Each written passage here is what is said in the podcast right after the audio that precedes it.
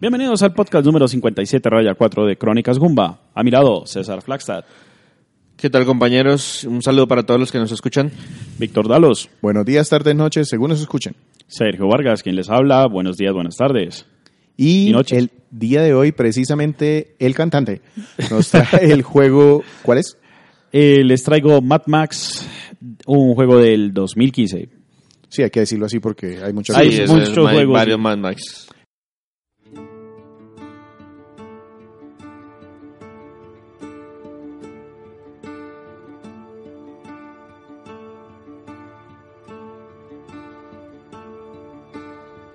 Somebody tell me and answer if you can? I want someone to tell me what is the soul of a man?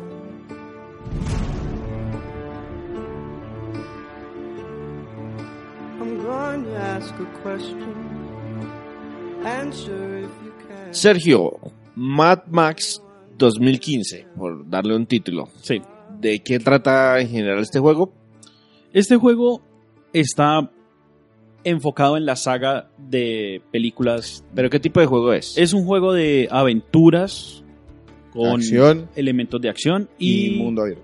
mundo abierto y tiene un, un adicional que es combate en vehículos. Listo, Sergio. Entonces, primero empecemos por qué trajimos Mad Max aquí al podcast. Porque fueron una de esas compras de Steam. Oh, miremos qué barato está. Sí. ¡Ay, qué tan barato! Es que está muy barato. Oye, pero es- eso no lo vas a poder jugar. No importa, pero está muy barato. Entonces, así fue. Y el juego creo que también ya lo regalaron en PlayStation Plus. Estuvo el Plus durante una temporada. Creo que también estuvo para el Gold en Xbox. Ajá.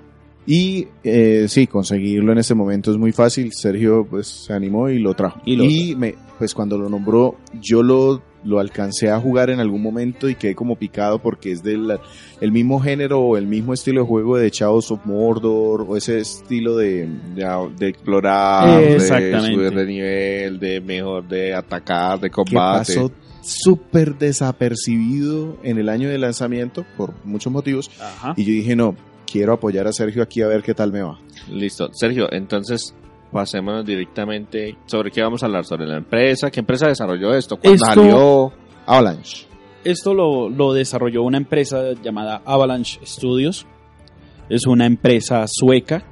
Me suena, me suena. Ellos son, ellos han trabajado en varias sagas, eh, por ejemplo en la Just Cause Y y eh, Bethesda les acaba de dar el desarrollo de Rage. Les acaba de dar, no.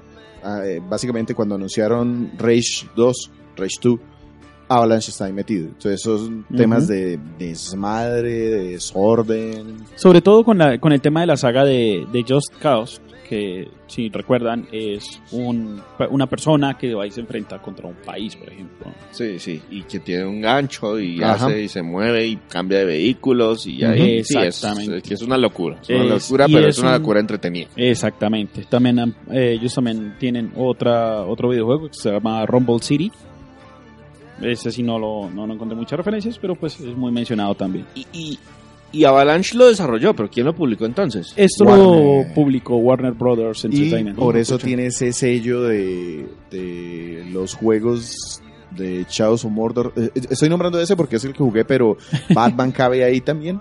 Sí, o sea, claro. tiene un estilo de combate muy parecido. Ajá. Algo más del desarrollo del juego, de la empresa. Ok, el juego fue anunciado en el E3 del 2013.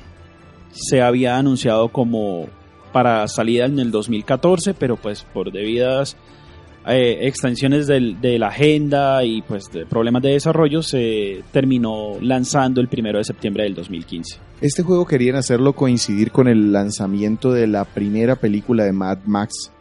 La de- primera. No, la primera- la, Sí, la- la Mel primera- Gibson. la cuarta película de Eh, Mad Marty, Max. trae el DeLorean, necesitamos volver al pasado. Me, eh, me refiero como reiniciaron Sí. esta historia de Mad Max ahora recientemente.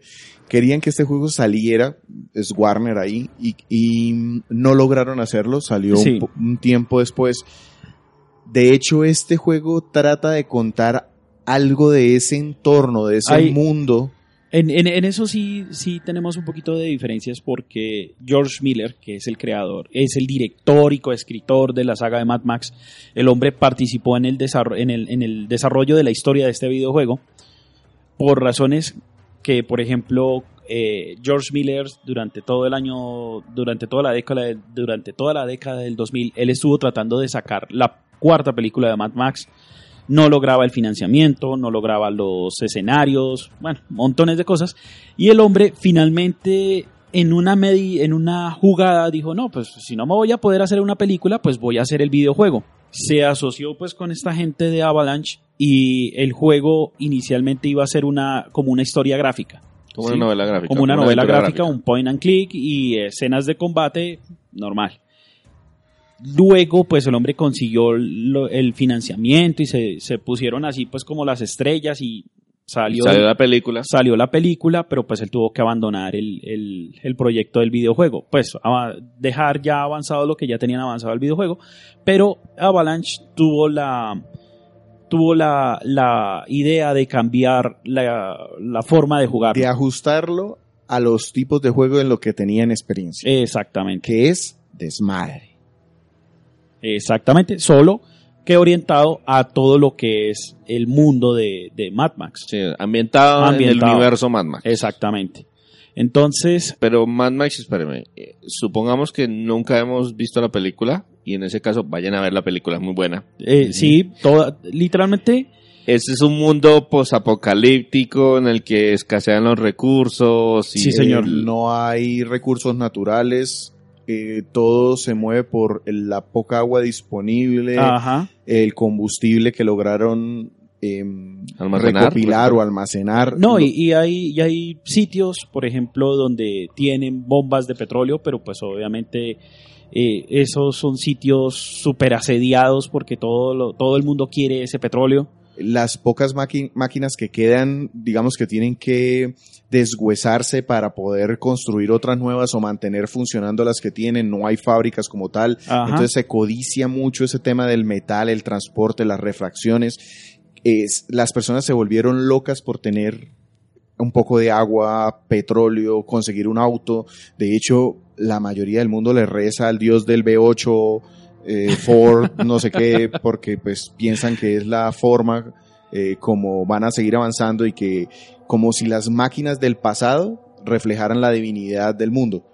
Listo. Entonces, esa es, esa es la ambientación general del, del mundo. Sí, sí, sí. Ya hablamos un poco del desarrollo de, de la empresa del este. ¿Algo adicional que para comentar ahí o pasamos dire- directamente a la historia específica de este juego? No, ya podemos pasar a la historia específica del juego. Listo. Entonces, como tal, Mad Max, el videojuego del 2015, ¿de qué trata? ¿Y qué tan relacionado está con la película? Ok, eh, según las propias palabras de George Miller, el juego es- está basado en la saga, pero no es canónico a la misma. Es decir, no es... No es... No está directamente relacionado con no la está película. directamente relacionado con la película, pero hay unas cosas que te responden unas cosas que estaban en las películas. Por ejemplo, en Mad Max 2, Mad- Uy, nos toca devolvernos hasta Mad Max. no, 2. no, no, en, la- en la- en las películas, él aparece con un perro. Aquí en este videojuego me explican de dónde salió ese perro. Ah, ok, listo, ya. La historia, para resumirla rápido, no sé si la tienes, eh, a este señor que va en su carro matando gente porque se volvió loco, No, literalmente no es que se haya vuelto loco. Si él, no mata, lo matan a él por robarle el, por robarle el carro. Entonces aquí, aquí no hay eh, él, digamos, para hacer un poquito de trasfondo de, quién es Matt, quién es Max, él fue un policía durante el apocalipsis, pues, de, de que se fue este mundo a la miércoles. Sí, Eh, eh, guerras nucleares, de todo. El juego está ambientado en Australia porque, pues, de ahí se desarrolló, pues, toda la saga. Y, pues, Australia es un país de pocos recursos. Literalmente es pocos recursos y aquí Australia se volvió fue un desierto gigante. Entonces, eh, Max es un, fue un policía, eso lo explican en la primera película, la segunda película ya pues ya ahondan un poco en la, en la historia de lo que él es un mercenario y esta parte del videojuego explica todo ese, todo ese pedazo que se quedó en blanco que no, que no explicaron en la segunda película. Y la motivación de Max en este juego es que Mate al- lo que se mueva. Exacto, en algún momento él va en su auto tratando de sobrevivir y lo vencen. Llega un convoy con un montón de Warboys. Warboys son una especie de tribu em, que tiene sus problemas genéticos, todo esto. Llegan, lo atacan en grupo, le roban todo lo que tiene, incluyendo su mascota, su perro. No, el perro, el perro es la mascota de uno de los enemigos. Eso. Y resulta que él, en la mitad del desierto, tiene que volver a conseguir todo lo que tenía. Su primera misión es volver a armar un auto suficientemente poderoso para volver a sobrevivir o tener las condiciones a las que estaba acostumbrado. Bueno, ya. Más o menos, más o menos porque él está perdido en el desierto. Eh, el perro que era, que era uno, es el- era la mascota de uno de los enemigos. eh, el perro eh, termina lastimado y es el perro el que lo levanta a uno y lo lleva a un sitio. Allá se encuentra con y allá se encuentra con un personaje que es muy curioso que es Chum Bucket. Es un deforme, Es un, un mutante, haga, haga de cuenta el jorobado de Notre Dame, así. Y, Y- hab- y hablan en un dialecto eh, de Australia, así todo súper loco. O sea, si, sabes, si crees que sabes inglés y, y le coges algo a esto, chévere, pero este juego me tocó jugarlo a subtítulos. Eh, y este señor, la particularidad que tiene Él es, es un que mecánico. es un mecánico. Ah, ok. Entonces, Él es el que nos va a ayudar a, mejorar el de nuevo y a hacer todas y las esta, este, este personaje ve en Max primero una persona sana, una persona fuerte, una persona que sabe conducir muy bien, porque al principio él eh, trata de robarse un auto y se da cuenta que sabe conducir muy bien. Entonces ve como la oportunidad de llevar a cabo su mejor construcción, su mejor auto.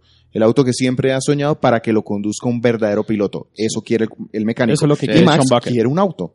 Sí, entonces se juntaron Un- el hambre con las ganas de comer. Exactamente. Exacto. Es, como es el, es como el estilo de, de esas películas japonesas en que hay un hacedor de espadas que está buscando el Más mejor espadachín para eso. hacerle la mejor espada y aquí apareció Eso. Max y- a- Sí. Exactamente, que tal cual. cambiamos espadas por carros. Exacto. Entonces ya el juego se desarrolla pues a partir de este momento en donde tenemos que ir a recoger las diferentes piezas de para el carro. Tenemos Listo. que conseguirle se desarrolla en algún punto, cambian algo, hay Muy- giros, muy poquito. vemos Muy evolucionar poquitos. Sí, sí tratan de mostrarnos como esa es- ese, ese pasado de Max, ese pasado de la vida más que de. Max. Y eso como que nos hace tomar algo de cariño con el personaje principal, pero no deja de ser un madero, pues, al Es que, que- le crece barba y ya. literalmente literalmente Max es un personaje que no tiene ninguna no tiene ninguna ninguna evolución. Se le vio mucho fue en la primera película. De resto de ahí para adelante es plano como una tabla. Y en el juego es igual. Ajá. Listo, perfecto. Entonces, esa es la historia de Mad Max. Pasemos entonces a cómo se juega este título del 2015 Y listo. de Este- acción y aventura, ¿no? Exactamente. Este juego tiene tres elementos. Tiene el tema de combate, combate a cuerpo a cuerpo, combate entre los vehículos y la exploración del mundo abierto. Sí, Entonces- no hay más. Eh, el tema de, de la... Eh, ¿En qué gastamos más tiempo? ¿Explorando? A tiempos, sí, podría ser la exploración. Lo que pasa es que la exploración yo la diría en dos partes. Uno, los vehículos y el segundo, las bases. Exactamente. Entonces, sí, gastamos más tiempo en eso. Pero la exploración como tal es de vaya a este punto porque allá muy probablemente encuentres gasolina. O vaya a este punto porque muy probablemente allá encuentres chatarra y nos sirve para mejorar acá unas cosas del vehículo. O vaya a este otro porque allá lo indica el guion. Sí, literalmente. Entonces, eh, en eso consiste la exploración. Tienes que tomar, eh, ya cambian las dinámicas de la exploración, entonces ya entramos, por ejemplo, a tomar una base, a tener que utilizar las diferentes mecánicas de- del juego, cámara lenta para apuntar o para hacer algunas acciones, y tomarnos una base, por ejemplo. La, la- de hecho, la historia se desarrolla por medio de misiones principales. Entonces hay unos capítulos básicos que nos narran realmente cómo, cómo va avanzando la historia, cuánto he avanzado en el juego. Ajá. Y en el mapa eso se nos muestra como unos puntos particulares y clarito nos marcan, este es el punto al que usted debe ir si quiere continuar con su misión principal. construir su vehículo o, bueno, avanzar. Pero el mapa, a medida que vamos llegando a determinados puntos, nos pasa como en Assassin's Creed. En este caso, en lugar de una torre, lo que tenemos son globos. Exacto. Entonces yo puedo montarme en un globo aerostático que quedó por ahí varado, lo pongo a funcionar y cuando llego a la parte más alta, entonces se desbloquea el mapa. Y junto al mapa, todas las misiones que están a simple vista. Aparte, yo puedo, por ejemplo, en las bases de las que hablaba Sergio hace un momento, encontrarme personajes y esos personajes me dicen, hombre, está esta otra misión secundaria. Eh, hay estos enemigos, si usted los enemiga, eh, si usted los elimina, eh, lo eh, obtiene determinada recompensa. O em, eh, los enemigos tienen unos símbolos de poder, como unos altares. Entonces usted puede buscar derrumbar esos altares para debilitar como la Zona de Moral. influencia. Exacto. Y hace más fácil eh, de mm, atacar las bases de los enemigos. Todo está ahí en el mapa. Y la exploración es camine. O vaya, monte en su carro, vaya hasta allá. ¿Qué cambia? El tema de los carros. Exactamente. Eh, los carros aquí llegan a un nivel de personalización tal que tú puedes ponerlo un carro muy defensivo, un carro muy ofensivo, un carro con muchas armas. Le puedo poner ganchos, ametralladoras. eh, bueno, ametralladoras no tanto porque no hay muchas municiones, pero sí picos en las ruedas para atacar, cosas así. Sobre todo los ganchos que nos sirven para lanzarlos a los otros vehículos e irlos desarmando poco a poco. Porque aquí viene la segunda mecánica del juego, que es el combate entre los vehículos. Entonces, si yo mejoro esas partes del vehículo, yo puedo hacer más daño hacia los demás. Entonces, ¿cómo hago ese daño? Pues a través de los ganchos o a través de los diferentes ah, de las diferentes mejoras que le voy haciendo al vehículo. Y eso me va permitiendo hacerle daño a los, a los demás. Y digamos que una de las formas más rápidas de acabar el combate entre los vehículos es matando al conductor del vehículo. Y al igual que en las películas, Eso. llegan caravanas, llegan eh, camiones grandes con músicos tocando arriba. Yo tengo una pregunta, ¿y cómo entro a ese combate de, de- de vehículos? ¿Me encuentro con un carro y automáticamente y estoy ya en es combate? Sí, porque es que cualquier persona que esté en el mundo lo quiere matar. Le quiere robar lo que usted tiene, entonces ahí hay combate. Exactamente. Es que es más, si usted se trata de acercar a una, zo- a una base que no es amiga tuya, te van disparando y hay francotiradores que te van haciendo Entonces ahí alejar puedes del utilizar el carro para tratar de por- por- pasar por encima o tumbarle la torre. Si tu carro es suficientemente fuerte, hasta puedes tratar de derrumbar las torres de los vigías, cosas, puedes hacer locuras con el auto. Me pareció bien divertida esa parte. Exactamente. estar mejorando el auto y, e incluso puedes tener más de un auto. Tú estás tratando de construir el auto insignia tuyo, pero si robas otros autos, los llevas a los diferentes garajes que hay en el mundo y luego los puedes utilizar. Por ejemplo, si llegas a un territorio que no, en donde no has hecho, no tienes poder, puedes coger un auto camuflado con las banderas o los ¿Del logos otro? o los emblemas del otro y no te atacan. O no te atacan de una. Pues apenas se acerquen, ahí sí ya. Sí, ya cuando se dan cuenta, ay, mire, el que está conduciendo es de los de nosotros. Exactamente. Sí, Pero porque de aquí- lejitos no Ese problema. señor sí tiene dos ojos. Exactamente, es que aquí estamos hablando de que hay mutantes, hay gente que es totalmente pálida, hay Sí, gente deforme, entonces Listo, entonces van dos mecánicas. Ya exploramos y ya hicimos combates con vehículos. ¿Qué más nos falta? aquí nos falta el, co- el combate cuerpo a cuerpo y es un combate que es muy parecido al de Batman Arkham City. Pero más tosco. Mm, Exactamente, entonces, ¿qué encontramos acá? Eh, normalmente esos combates cuerpo a cuerpo pues se dan cuando tenemos enemigos a pie o estamos eh, tratando de Dentro de acceder una a base una en base. donde el auto no entra. Yo solo me bajo de mi carro si tengo que pasar por una puerta por la que mi carro no cabe. Exactamente. Y ahí nos encontramos el combate cuerpo a cuerpo. Entonces, el combate cuerpo a cuerpo, pues es.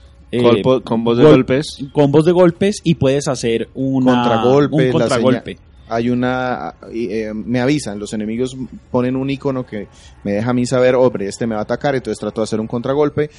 Todos tenemos hacer- sentido arañido. ¿Qué Eh, hacer? Exacto. Hay que hacer evasiones porque algunos enemigos llegan mejor preparados, entonces con algún escudo o con armas contundentes, entonces yo puedo tratar de, tengo que esquivarlos primero porque a ellos no los puedo contrarrestar con un simple puñetazo. Esto, digamos que para mí fue me- mezclado, porque pues yo he jugado el Batman, el contrato, el combate, perdón, Ajá. en Batman es entretenido, Fluido. gratificante, fluido.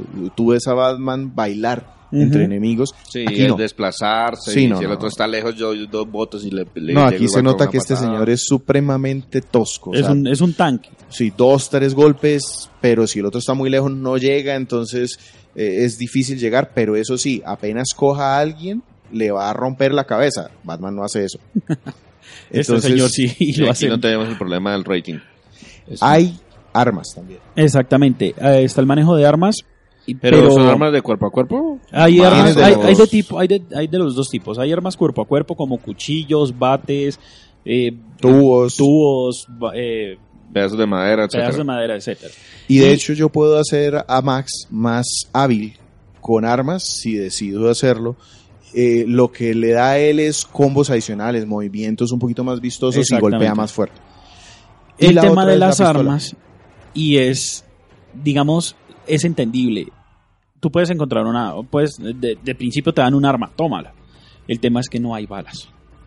Entonces Estamos- tienes un tira, un disparo, dos disparos y ya no tienes más.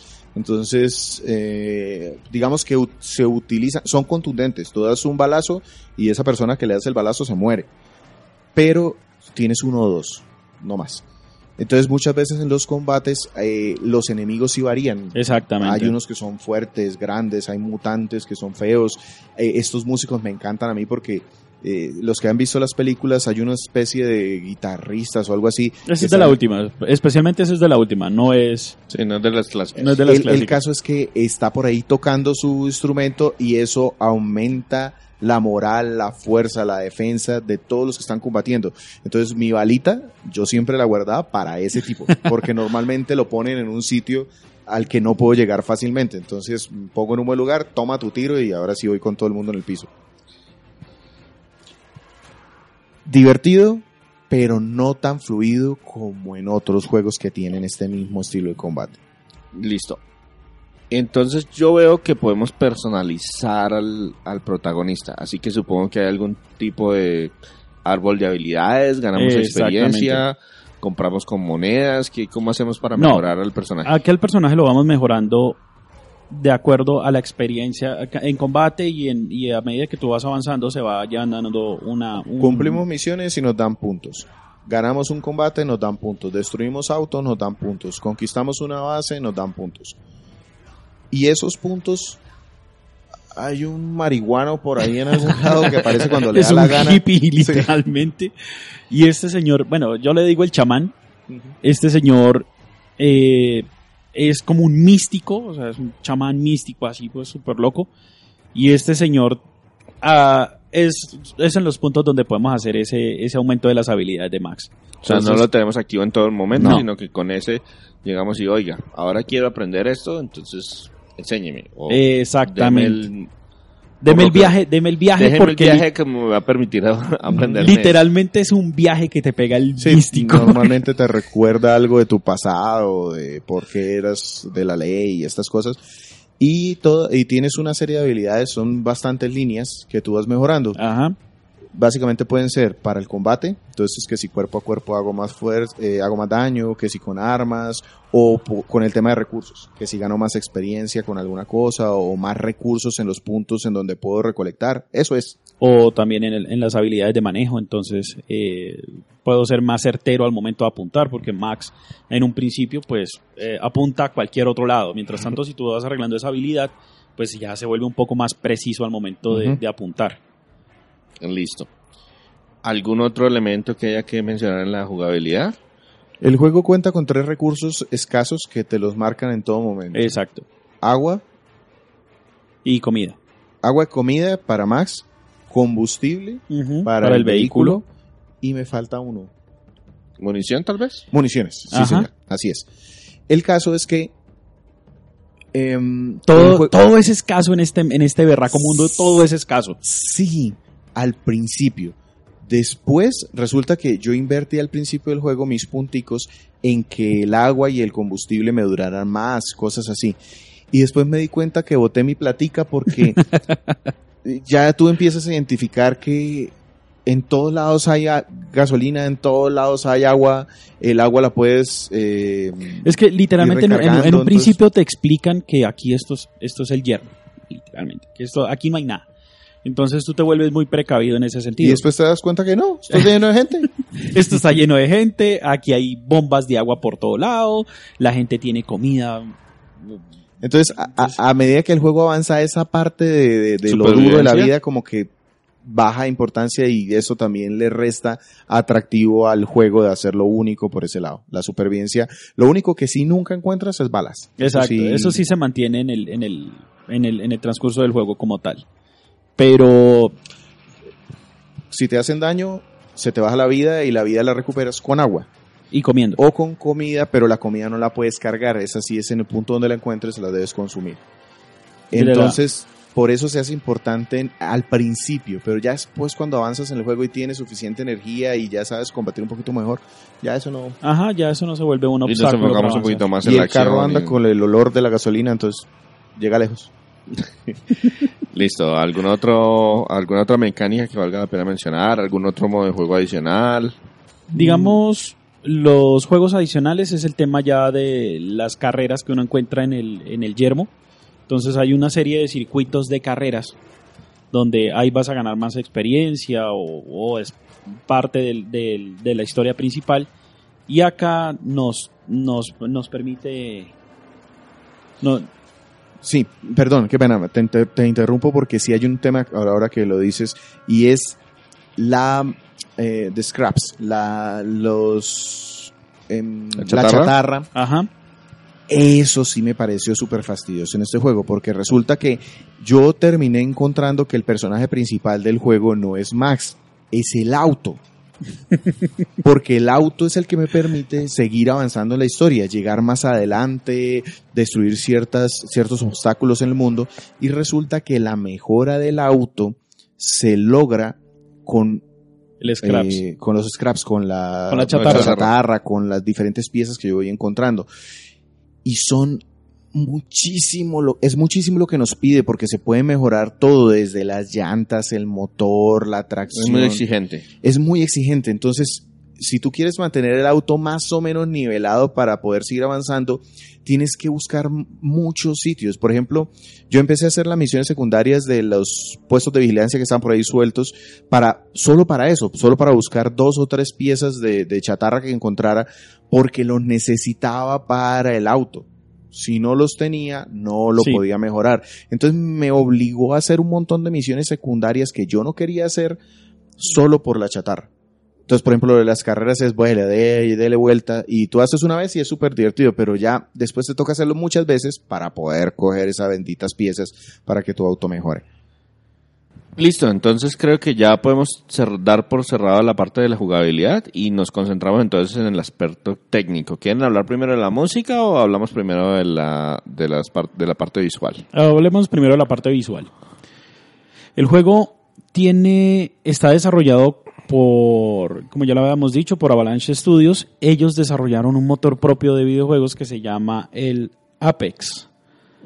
Sí, sí me suena. Ese- Lo he escuchado varias veces. Eh, ese se conocía antes como el, el Apex Engine, eh, perdón, ese se conocía como el, ah, se me fue el nombre, eh, como el Avalanche, eh, como el Avalanche Engine, solo que ya después con, con los juegos de Just, de Just Cause ya lo renombraron como el Apex y es propietario de, de, de Avalanche. Entonces, ¿qué beneficio nos trae ese motor específico? Ese motor es muy bueno en el tema de las. En el.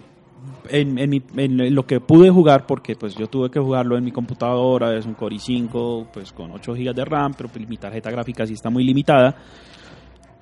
Pero trabajaron muchísimo el tema de, de los de las texturas del entorno. El De- campo de visión, el- eh, la destrucción del entorno, todo eso digamos que está muy bien cuidado, funciona muy bien. Exactamente. El tema de, de los movimientos de Max, que él- cuando él se mueve va botando polvo porque pues estamos en un yermo, estamos en un desierto, la respiración se ve, eh, por ejemplo, en las noches, pues ahí es las temperaturas Se ve el bajan, vaho de la... se ve el vaho, se ve el... Y si bien el, al principio el juego puede parecer un poco monótono porque es un desierto, o sea, pues ya no le puedes Sí, sacar mucho más de eso, después empiezas a encontrar estructuras destruidas y pusieron mucho, mucho detalle en ese tema. Empieza a repetirse, empieza a ser de pronto un poco eh, frecuente eh, la decoración de todos los sitios a los que vas, pero tiene suficiente variedad como para que No se al menos se reconozcan como sitios diferentes. Exactamente. Es que, oiga, yo ya no pasé por aquí. No, Exacto. ese arco no estaba, entonces no he pasado por aquí. Exacto.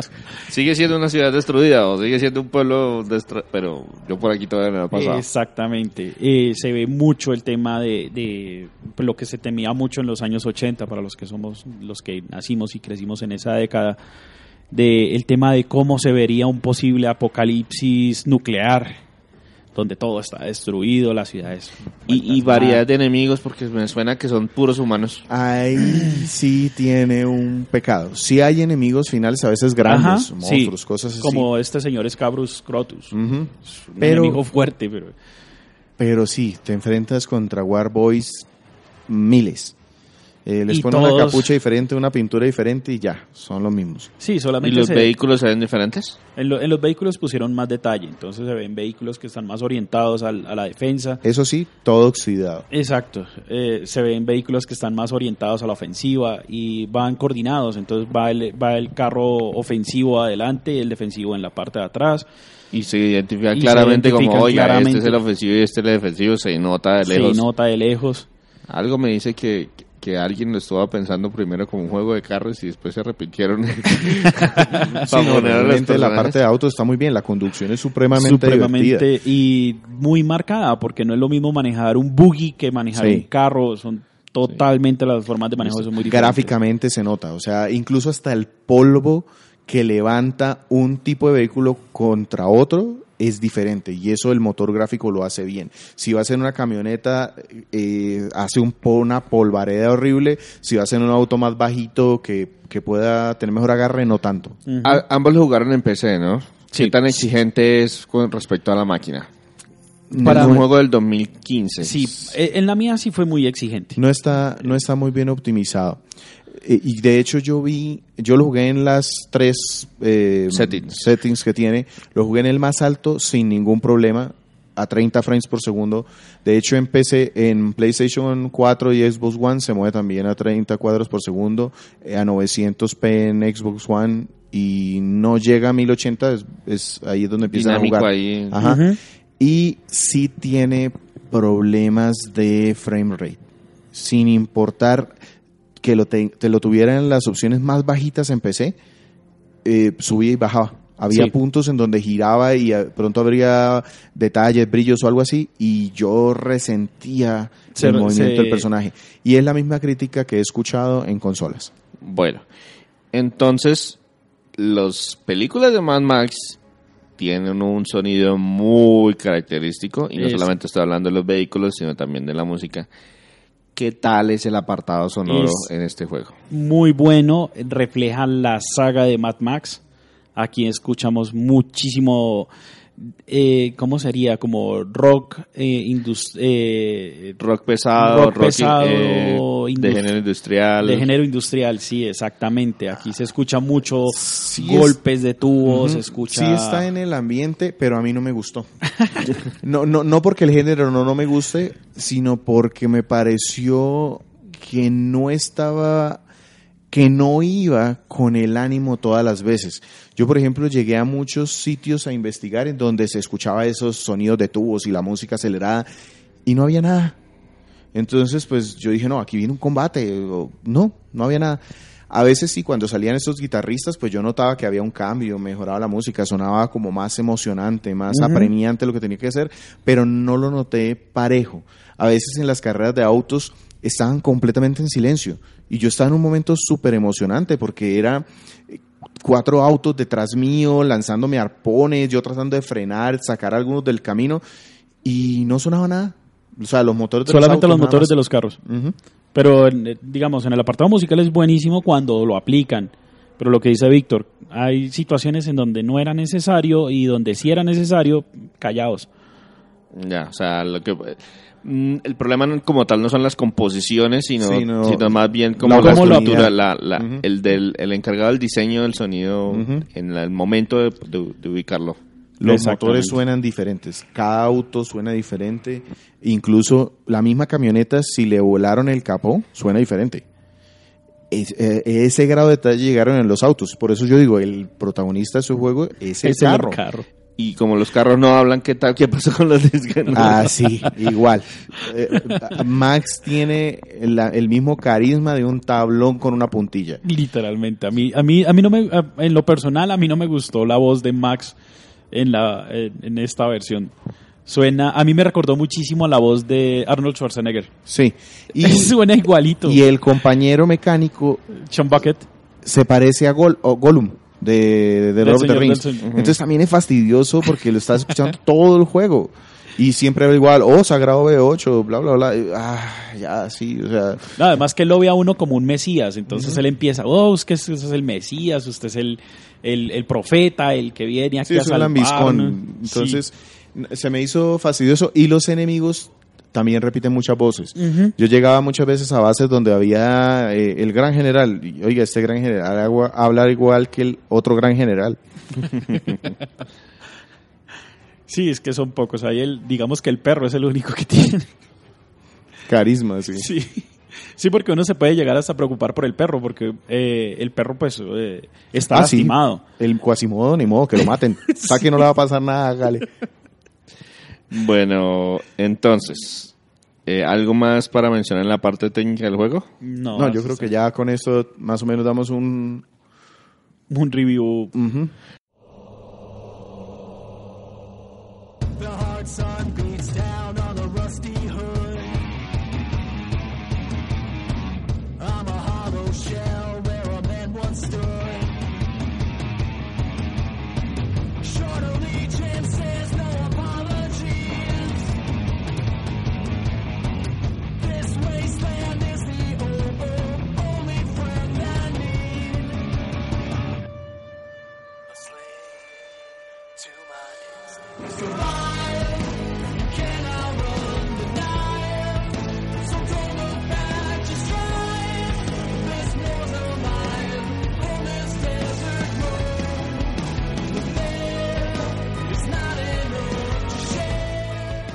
Sergio, Mad Max, el videojuego 2015, porque pues de alguna forma tenemos que diferenciarlo de otros. Es un título de acción, aventura, de en tercera persona. Total. Mundo abierto y conducción. Sí, mundo abierto y conducción, eso tiene más subtítulos que nada. Y cuénteme qué fue lo bueno de este juego. Lo bueno para mí es eh, la integración fiel que le hicieron al, al, al mundo de Mad Max. La ambientación, yo lo tengo como una de las cosas buenas. Es una ambientación que se dedicaron y se ve la mano de George Miller tanto en el, en el lenguaje que utilizan, porque es, es un lenguaje que, que tuvieron que hacer para esta saga y es muy, muy reflejado en el tema. Los grafitis incluso, tú, tú puedes identificar qué es el escenario, qué es Mad Max, porque los, los logos de los muros, los banderines, todo lo que ponen, es lo que hemos visto en las películas. Está bien representado. Además de lo- la importancia de los vehículos, la importancia El- del... sí, el tema de que hay trata de personas, de que no hay, eh, de que los enemigos están como en una secta, se nota, están bien ambientados. Ujú. Esos, esos son, lo- esos son las- lo- los puntos buenos del... Yo tengo otro par de cositas. Primero, que es el, siento, el juego se siente visceral, sobre todo al principio. En donde se nota que todo el mundo te quiere atacar para robarte y que no es atacarte nada más, es Matarte. matarte, te voy a quitar todo y, y si hay otro enemigo por ahí me puedo aprovechar, también lo voy a hacer. Muchas veces encuentras que se atacan entre ellos también y son sádicos. Los escenarios donde llegas y encuentras un muerto que tiene comida en el estómago y te comes eso para poder sobrevivir porque no hay más. Al principio es, eso es da un, da un choque. Y como último, dentro, dentro de lo bueno, tengo el control de los autos. Es decir, yo podía quedarme jugando el juego de autos. Escaparme de los francotiradores, hacer las carreras. eh, había convoys de, de gasolina, por ejemplo. Entonces yo podía ir a atacar ese circuito de convoys y se sentía entretenido a atacar eso. Ajá. Al final se vuelve un poco repetido, pero lo hacía esa parte en particular fue la que más me gustó. Una, una pregunta ahí suelta más o menos como cuánto se demora uno terminando el juego. Pues yo le alcancé a dedicar unas 13 horas, 13, 14 horas. No, yo para pasarlo, todavía, yo estoy cerquita al final ya, pero Yo le calculo unos 40 horas más o menos Ajá. para poderlo pasar. Sí, el juego se divide más o menos en 15 capítulos. si no ya mal. depende del nivel que necesites en Max, se puede gastar más o menos. Listo, ¿algo, algo más de lo bueno o pasamos de una vez a lo malo? No, pasemos a lo malo. ¿Qué encontraron en lo malo de Mad Max? A mí fue la repetición de la repetidera, primero de los enemigos, o sea, de, lo- de los secuaces. Son muy repetidos.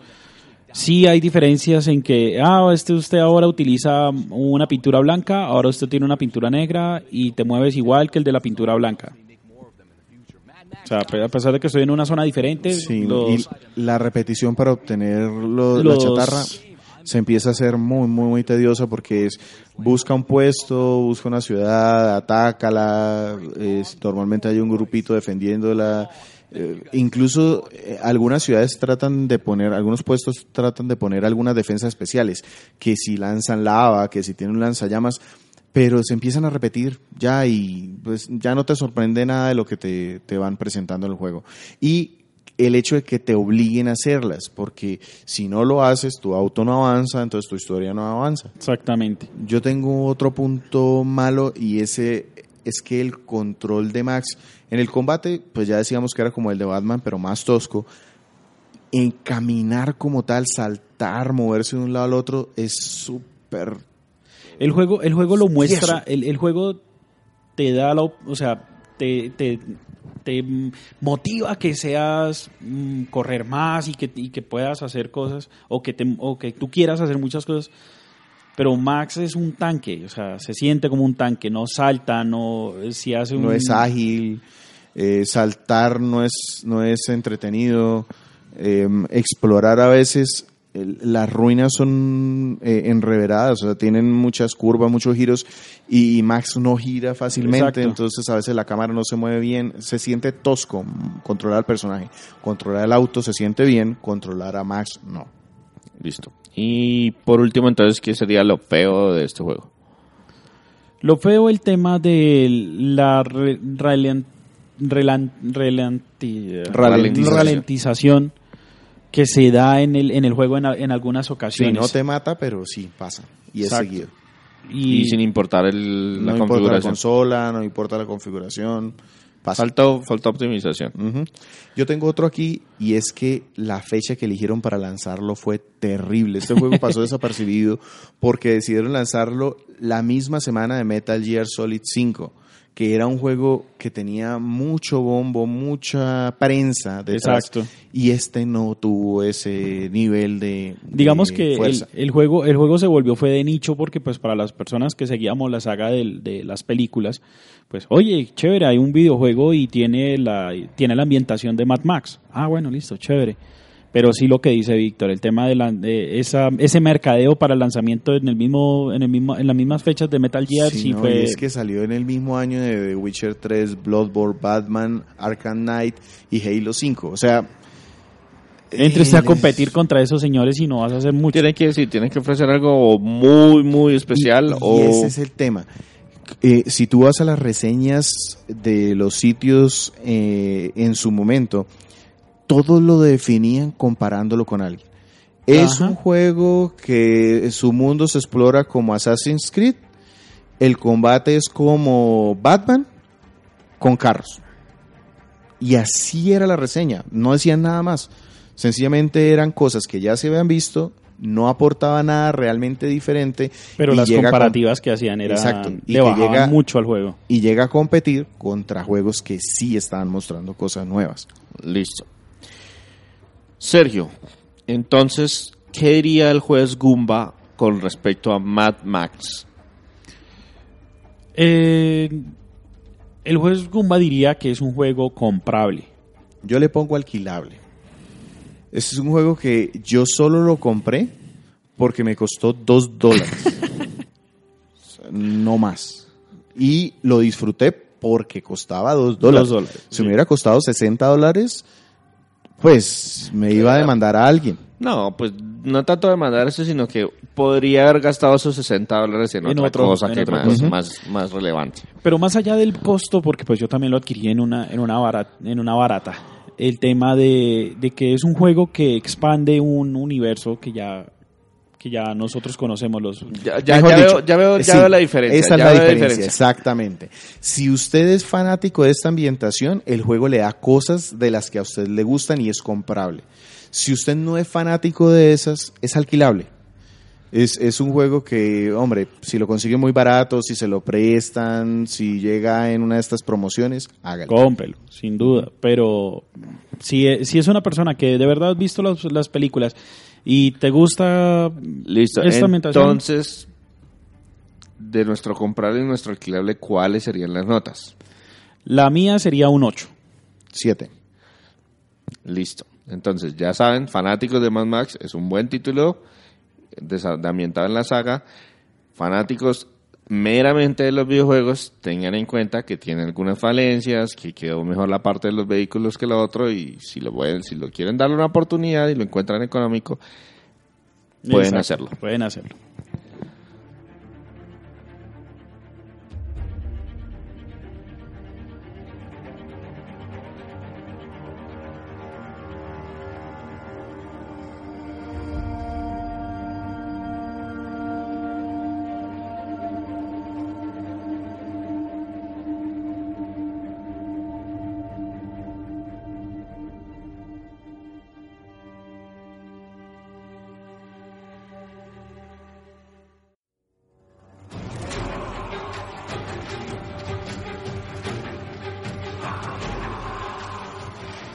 Listo, antes de terminar entonces, vamos con... Vamos a tratar de ponernos al día en los chismes, sacarnos los trapitos al sol. Bueno, no es Andrés, pero Pero ya sabemos que habrá comprado. con nosotros basta. no creo que está juicioso con las compras, lo que está desjuiciado es con los juegos, no está jugando ni ni Nada. nada. Entonces empecemos por Sergio, de pronto tendrá por ahí a mano o César, Sí. ¿quién quiere empezar? Yo tengo aquí a la mano. Eh, es- me desordené un poquito con las compras.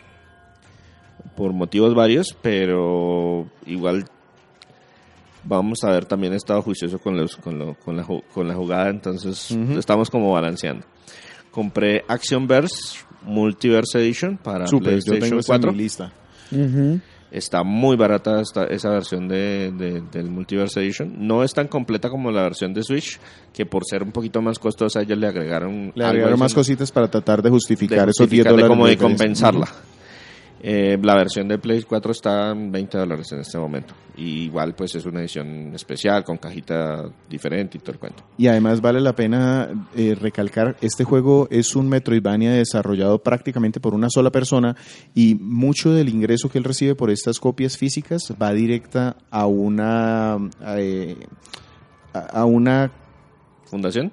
a una fun- no más una fundación no es un eh, mm, no sé cómo decirlo Eh, a- es al tratamiento de una enfermedad en particular A, a una causa.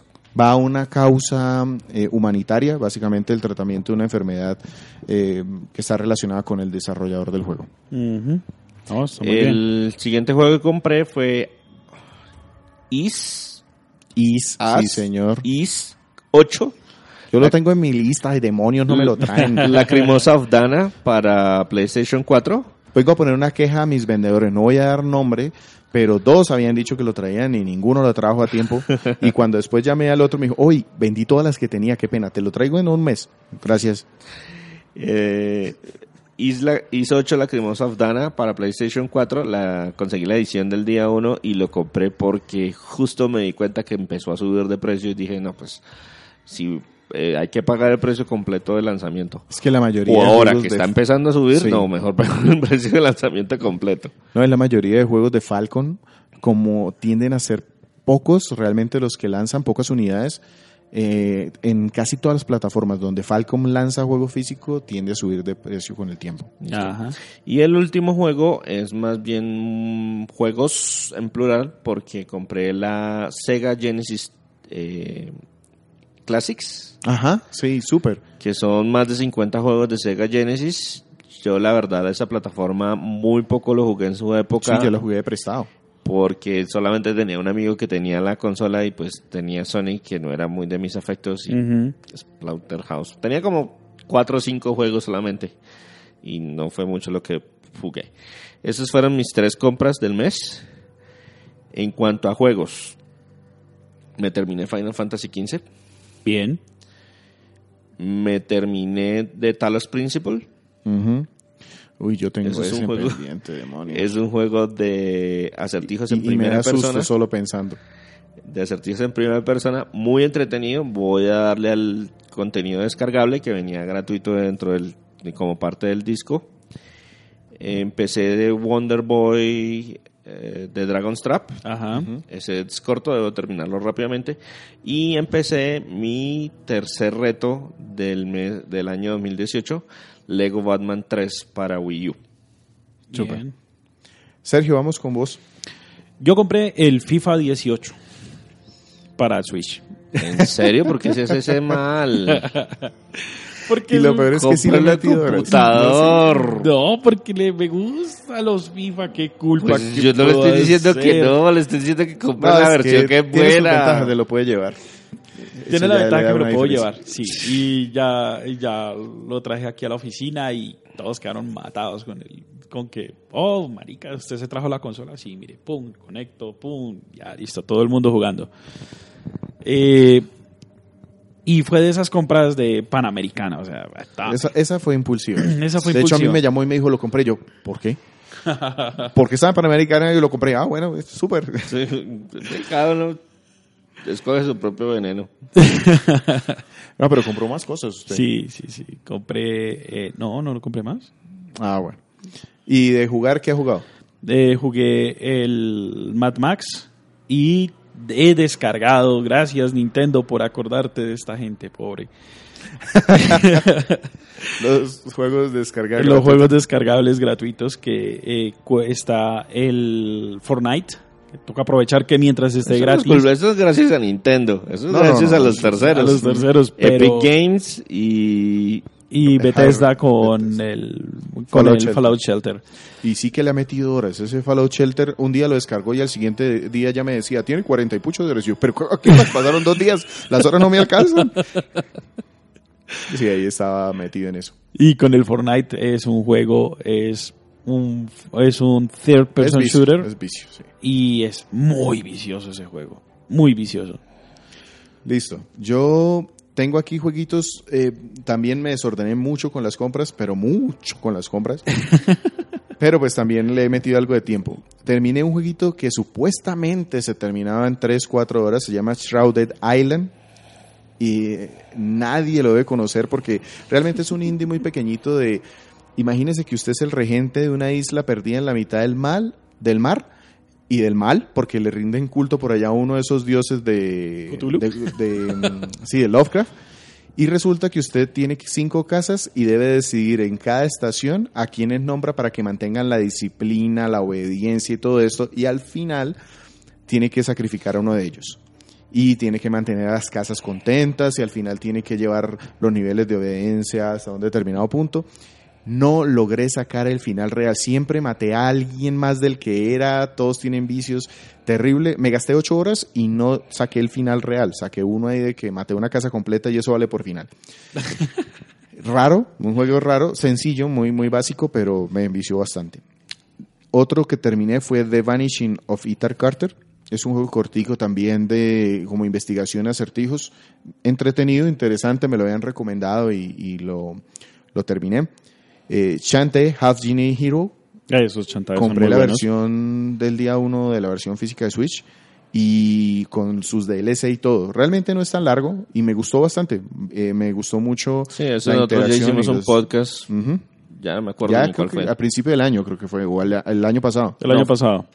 Eh, diciembre. recuerdo el, de- el del año pasado. Sí, ese fue. Me gustó bastante, bien recomendado ese juego si les gustan los de plataformas. Correcto. Street Fighter eh, Anniversary, en los 30 años, el aniversario de los 30 años, eh, pues realmente decir que uno termina un juego de pelea es difícil, pero le he metido bastantes horitas, son 12 juegos y aquí recordé que le metí muchas ho- horas al, Thirst- al Street Fighter 3, pero el segundo en Dreamcast. Había muchas casas que alquilaban ese jueguito y ese era el que estaba en el Dreamcast. Muy bueno para el que lo quiera jugar y recordar juegos de pelea. tiene casi que toda la historia ahí compilada. Y de compras, no he terminado Mad Max, también lo descargué para apoyar a Sergio en, el, en la reseña. Eh, me gustó, pero no sé si le voy a seguir metiendo horas como para terminarlo porque me empezó a parecer un poquito monótono. Y de regalos, porque fue el Día del Padre y recibí ahí unos Ja, regalitos. podcast 43. No sé qué parte, pero fue podcast 43. Ese fue el de Chanté. Sí. Listo. Eh, de regalitos, me quedan como compras aquí, pero pues... mm, Sin regalitos. gasto, sin inversión. Hollow Knight es Sí. un juego de plataformas Metroidvania con un arte hermoso. eh, realmente me, me tiene des- descrestado. Eh, Battle Chef Brigade es un juego que mezcla acción y puzzles. Que uno es un chef y tiene que preparar platillos eh, haciendo juegos como de eh, Columns o Puyo Puyo. Y cuando sale el plato, entonces va y lo pone y le pone una calificación y así sigue avanzando en el modo RPG ¿Esto es en qué plataforma? en Switch. En Switch. Sí, Y porque ese Hollow Knight estaba regalado en Steam. Sí, valía como 5 dólares, 6 dólares. Como 6 dólares. Pero en Switch tampoco está muy caro. Me costó 11 dólares. Eh, por alguna promoción. Estaba en lanzamiento. punticos. Sí. Estaba en lanzamiento, hicieron una promoción de lanzamiento. Eh, y eh, como físico me regalaron un Splatoon 2. La verdad yo no lo estaba buscando, pero pues llegaron con el regalo, entonces pues chévere, le voy a dar, le voy a dar el, El gusto. la oportunidad y a ver si lo, lo paso más. Y por fin me llegó el Darkest Dungeon. Ese es también mi señor vendedor me quedó mal, entonces pues me lo dieron, me lo, lo conseguí, ese sí lo, lo compré full. A ver si lo termino en las próximas 70 horas que tenga para dedicarle. Y eso fue todo. Bien. Listo. Nos pueden conseguir eh, nos pueden conseguir en nuestras redes sociales, en Twitter como arroba crónicasgumba, nuestro Facebook fanpage www.facebook.com slash crónicasgumba, nuestra página de internet www.crónicasgumba. Nuestro podcast se publica de manera semanal en iTunes, iBox y TuneIn Radio. Sin más que decir, Víctor, Adiós. César Hasta luego. y que les habla Sergio. Hasta pronto.